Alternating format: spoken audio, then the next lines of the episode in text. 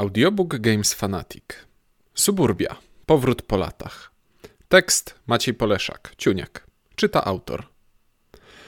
O matko, to od premiery pierwszego wydania Suburbii minęło już 10 lat? Szybko ten czas leci. Obcowanie z biednymi, schematycznymi i raczej brzydkimi, a na dokładkę krzywo wyciętymi żetonami pamiętam, jakby to było wczoraj. W mojej pamięci Suburbia zapisała się jako najlepsza gra poruszająca temat budowy miasta. I wcale nie dlatego, że przedstawia najlepszy i najdokładniejszy na rynku model funkcjonowania przestrzeni zurbanizowanej. Wręcz przeciwnie, dużo jest w tym pudełku abstrakcji i uproszczeń, a poziom interakcji między graczami waha się od niemal symbolicznego do względnie niewielkiego. Siłą gry Teda Alspacha jest to, ile intuicyjnie sensownych zależności wyciąga z niezbyt skomplikowanych reguł i podstaw. Podstawą rozgrywki jest układanie swojego własnego kawałka podłogi przedstawiającego miasteczko z sześciokątnych kafelków. Uniwersalna reguła numer jeden. Sąsiedztwa mają znaczenie fundamentalne. Dzielnica mieszkalna najprawdopodobniej będzie dobrze czuła się w pobliżu budynków użyteczności publicznej lub sklep. Lotnisko, wysypisko śmieci lub dymiąca z kominów fabryka natomiast nie są zbyt atrakcyjnymi widokami z okna. Nasza skuteczność w projektowaniu przestrzeni miejskiej odzwierciedlana jest przez dwa wskaźniki wiszące nam nad głową dochód i popularność. Pierwszy z nich wskazuje, jak dużo pieniędzy otrzymamy lub ile będziemy musieli zapłacić na końcu rundy. Drugi natomiast wskazuje, czy ludzie chcą w naszym mieście mieszkać, czy z niego wyjeżdżać. A słowo ludzie w lokalnym eurojęzyku oznacza punkty zwycięstwa, więc chcemy mieć ich jak najwięcej. I tutaj na białym koniu wjeżdża najbardziej błyskotliwe zagranie autora gry, które z jednej strony zaprojektowane zostało w celu ograniczenia efektu rozpędzającej się kuli śnieżnej i szybkiego wyłonienia lidera, będąc jednocześnie bardzo klimatycznym i zrozumiałym odzwierciedleniem rzeczywistości. Na torze punktacji od czasu do czasu znajduje się czerwona kreska. Jeśli populacja naszego miasta ją przeskoczy, natychmiast spada nam dochód, bo koszty administracyjne rosną, oraz popularność, bo przeludnione miasto to niezbyt atrakcyjne miejsce do mieszkania. Sprawia to, że swoje ruchy musimy planować ostrożnie i z wyprzedzeniem, bo bezwładność wskaźników może nas zabić. Zbytnie napompowanie popularności na początkowym etapie może zdławić naszą możliwość pozyskiwania pieniędzy, a za pieniądze wykonujemy niemal wszystkie akcje. Brzmi jak problem. Właśnie, wykonywanie akcji. Grę zaczynamy z małym, prywatnym grajdołkiem i garścią monet w kieszeni. Rozgrywka opiera się na dobieraniu nowych kafelków z wystawki, opłacaniu ich kosztu i umieszczaniu w prywatnej układance. Każdy kafelek kosztuje jakąś kwotę sam z siebie, ale czasem trzeba dopłacić do niego jeszcze coś ekstra. Budynek, który właśnie został odkryty ze stosu i przed chwilą ujrzał światło dzienne, będzie zawsze droższy od tego, który leży na rynku już tak długo, że jego cena spadła.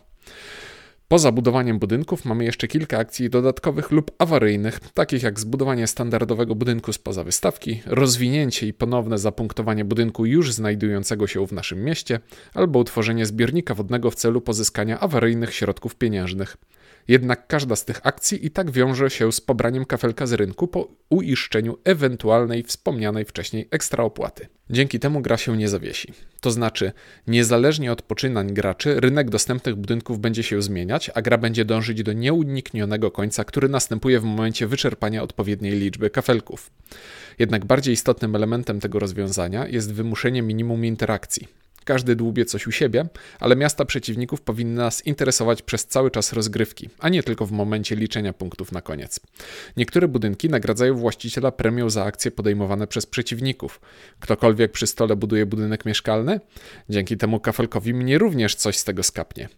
Inne budynki w danym momencie mogą być w wyraźny sposób warte więcej dla przeciwników niż dla mnie. No to hyc, to idealny moment na stworzenie zalewu u mnie. Nie będziesz potrzebować tego lotniska, prawda?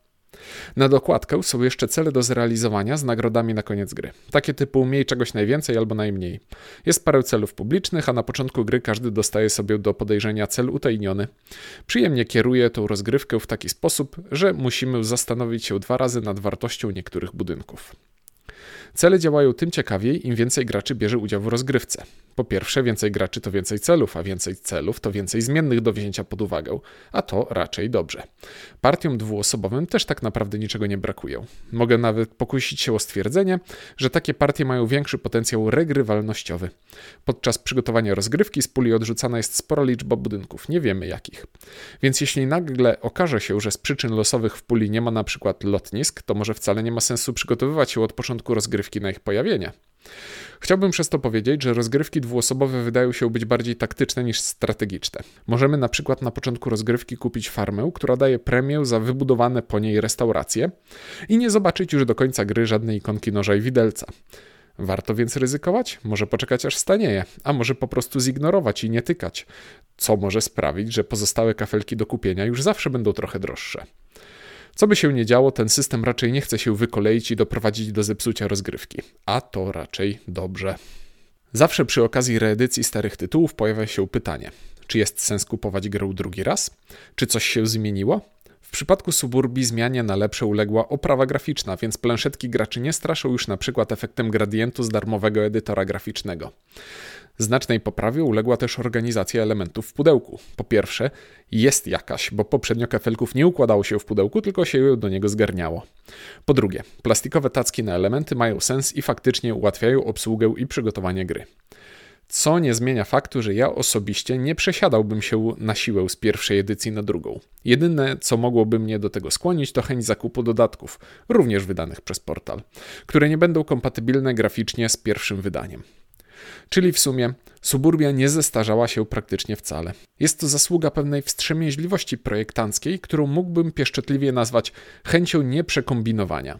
Jest intuicyjnie, rzeczy dziejące się w grze mają sens i nie trzeba zbyt mocno tłumaczyć sobie zastosowanej w modelu abstrakcji, a na dokładkę przez cały czas jest co robić i gdzie się rozwijać. Nie pozostaje mi nic innego, jak powtórzyć myśl z początku tekstu. Dla mnie Suburbia to nadal najlepsza gra o budowaniu miasta. Po więcej tekstów zapraszamy na www.gamesfanatic.pl.